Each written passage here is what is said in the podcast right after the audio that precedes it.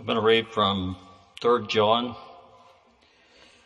John the third chapter, starting at the first verse. I know it takes a little bit to get there. You know, when the preacher gets up and announces his verse, you're like, wait, I'm not there yet. But uh, John 3, starting at verse 1, which is a very familiar scriptures here, says there was a man of the Pharisees named Nicodemus, a ruler of the Jews.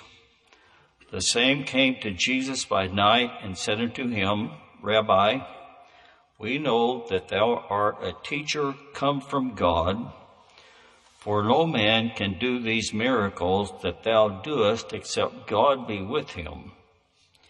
Jesus answered and said unto him, Verily, verily, I say unto thee, except a man be born again, he cannot see the kingdom of God. Nicodemus saith unto him, How can a man be born when he is old?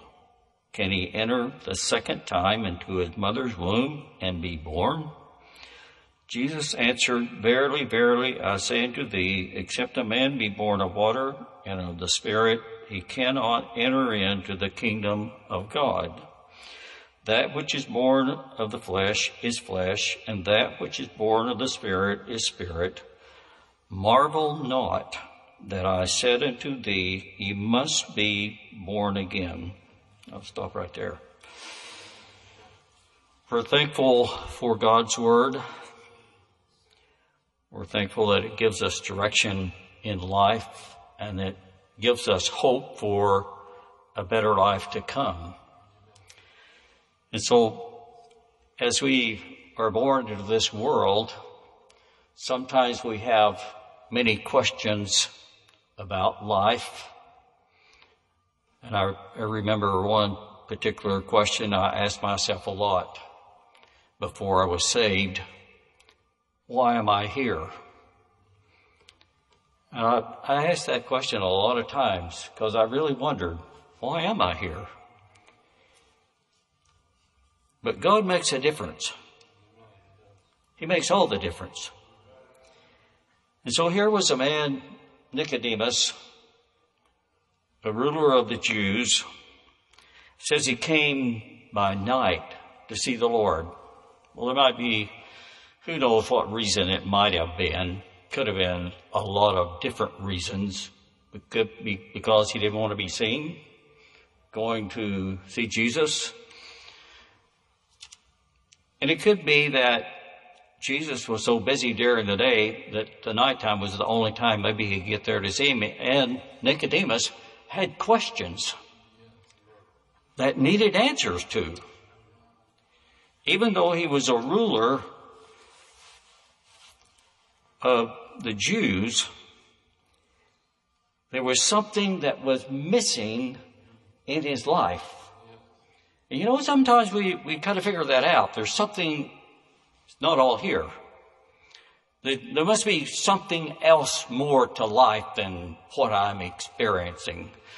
And Nicodemus could, could be one of those people that goes to church every now and then, maybe once a month, maybe once every six months or once a year or whatever it might be. And he hears a little bit here, here and a little bit there and kind of tries to put it together and like it makes no sense. So he wanted to figure out, he wanted to know really what more was there to life than what he was had in his life. And actually that's a question that comes to probably every one of us. There's got to be more to life than I'm experiencing. Sometimes we have a, a lot of fun. We enjoy a lot of different things and we think we're really having fun, but you know, by the end of the day or by the end of that time or by the end of the year, we're like, well, I don't know. It's, if this is all it is, it's not much. So there must be more. And that's the way I felt, felt a lot of times. In my younger years, I didn't have a lot of friends. You probably know why, because I'm kind of a little backward sometimes. I talk a lot more than I used to, but maybe I talk too much sometimes. But there's times that God looks down and, and He speaks to our heart. We don't, we don't really realize what that is, but God kind of gets our attention. Maybe, like I was, we went to church a few times. You hear, hear things there. And of course, my folks were, they went to the Apostolic Faith Church for a while. You think, wow. And I heard a few things that kind of made me not feel too good. You're like, I don't want to go back there. But you go back for some reason because you think there's more to life than what there is. And you do certain things and you realize that there is no fun in doing that. And I think Nicodemus was one of these people that he was searching for something more than what he had. There had to be something in, with reality that really meant something that made his life more fuller than what it was. And so he, he wanted to find out those answers. And who has the answers? Well, a lot of people think they have the answers. But God has the answers. If, if we, if we will come to Him. And so Nicodemus went and he said, we know that God has to be with you that because of the miracles, the things that you do. No one can do them unless God is with him. And I, I think it's, it's just fascinating that how the Lord spoke to his heart, or how Jesus talked to him.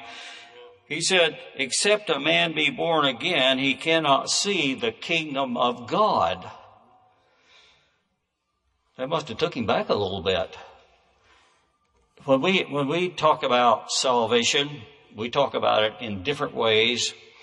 Born again, and I was thinking about that. That's a common phrase around here. Yeah, we're born again. You know, some people would say, well, what, what does that mean? You're born again. Or we can say that we're saved. And there's still people who will say, well, what's, what, what is that? What does that mean?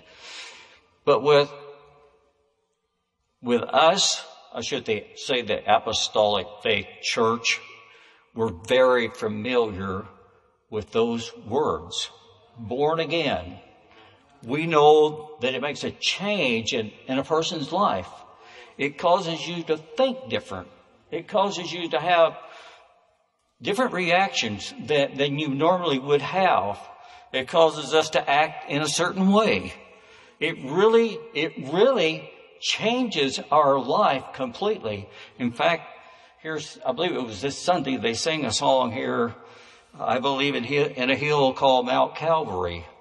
And it tells how Jesus' power has power to change our lives. And the next phrase is, He changed me completely. And that's exactly what He does. He doesn't do a halfway job. He changes our hearts completely. And I remember Brother Pete Friesen used to say, I had to have an introduction to myself. I was so different. Well, I wasn't. I was different, but I wasn't probably that different. But God does make, He does make a real difference in our lives. He changes us completely, and Nicodemus was looking for something like that. You know, God makes us in such a way that there's some, there's a void of some kind in our heart that needs to be filled and only God will fill that place. Only He fills that. But we search lots of places and do lots of different things and realize there's really no value to that.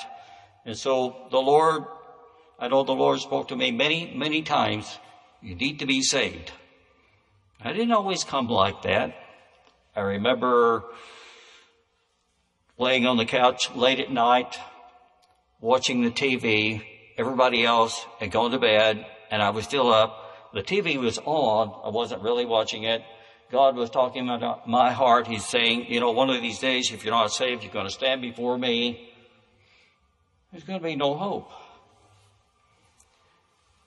But it didn't cause me to pray. But God doesn't give up. that easy.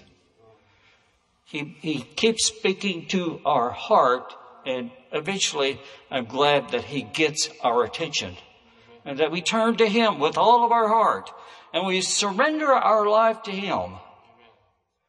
And what a change. You know, people had said, I heard people talk about, oh, it's so good to be saved. You're like, what, what are they talking about? You know, all, all that I could think about how life would be if I started to go to church and I got saved, I'd have no fun. And really, I wasn't having any fun anyway. Life was pretty, actually, life was pretty boring. Really was. But when you get saved, you only begin to live then. Oh, I remember those first few months of being saved. The peace of God that comes into a person's heart, it just, how do we, how do we explain that? There's no way that we can explain the peace of God that comes into our hearts and gives us peace like a river. How do you explain that to someone that God gives you peace like a river in your heart?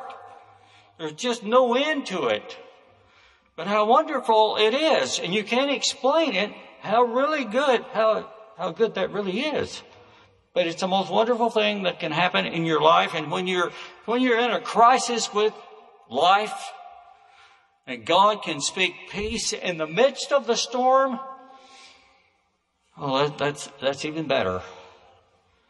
But God is, is wanting to give us all of these things, and the scripture says, forget not all his benefits.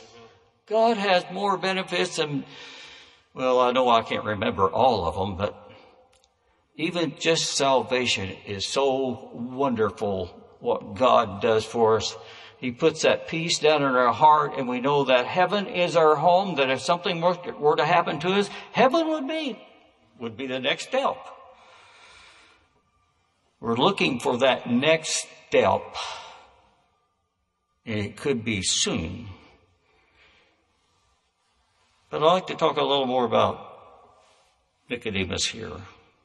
Nicodemus, the ruler of the Jews, he's, he said he wanted to know how could a person be born again when he's old? I'm like, he's never heard this before. He doesn't know what the Lord's talking about. But he said, except a man be born of water and of the Spirit, he cannot enter into the kingdom of God. Now, some people would say, who wants to see the kingdom of God? Especially if you're not saved. Who wants to see the kingdom of God? Well, those of us that are saved, that we enjoy the blessings of the Lord. We, uh, enjoy the wonderful fellowship of God and God's people. We want to see the kingdom of God and we want to live there forever.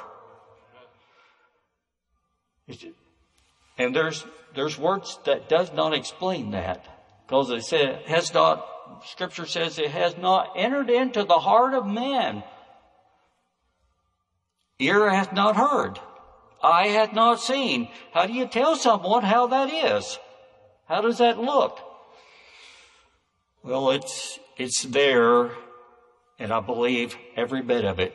It's going to be better than we think a whole lot better than we think.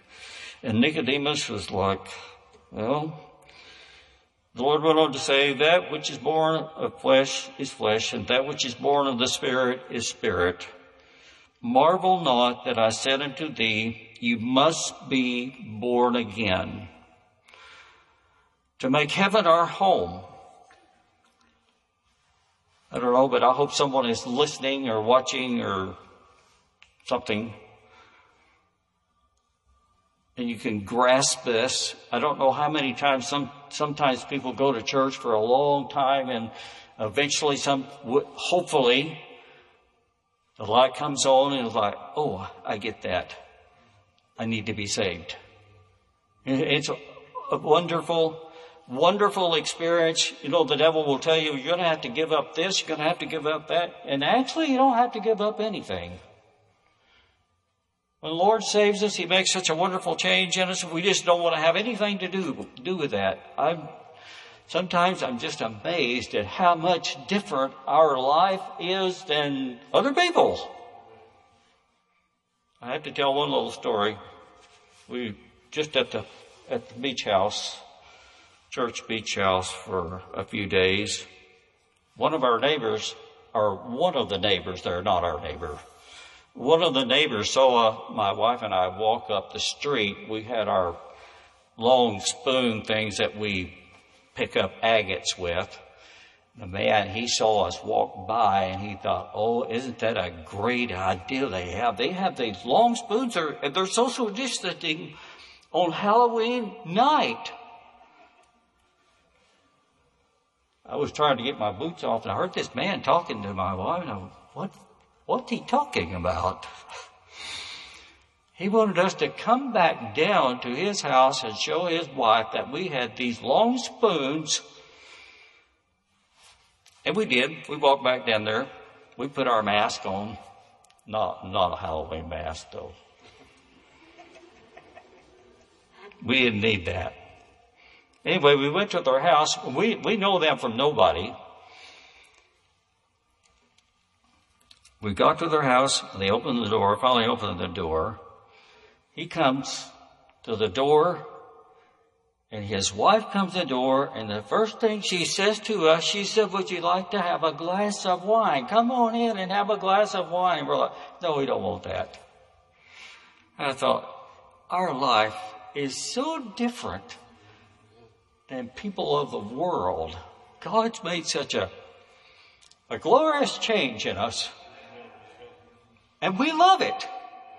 We really do. I find nothing boring about being a Christian. In fact, in my years before I was saved, I thought I was having a good time. I was not having a really good time because God was always condemning me for what I was doing because I just wasn't saved. But you know, when God changes your heart and God lets you know that He does love you it's such a wonderful, wonderful life and you have something that's worth living for. Something to enjoy. It, it's, it's a great life. If we could just give it to people, we'd give it to them. But, you know, like, like everyone, we had to pray. We had to pray, do our part, and ask God to come in and surrender our life to Him, and He'll make a wonderful, wonderful change in our heart, and we'd like to give it to the whole world. It's, it's, I've had more fun since I've been a Christian than all the years before that I was saved. God is, He, He's so wonderful to each one of us.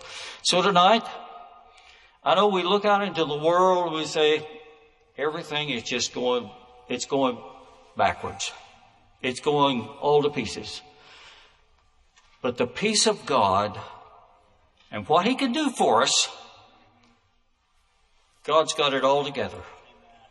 The, the peace, like a river, can flow through your heart and He can help us to look up. And Jesus is coming soon, and one of these days we'll step over on that heavenly shore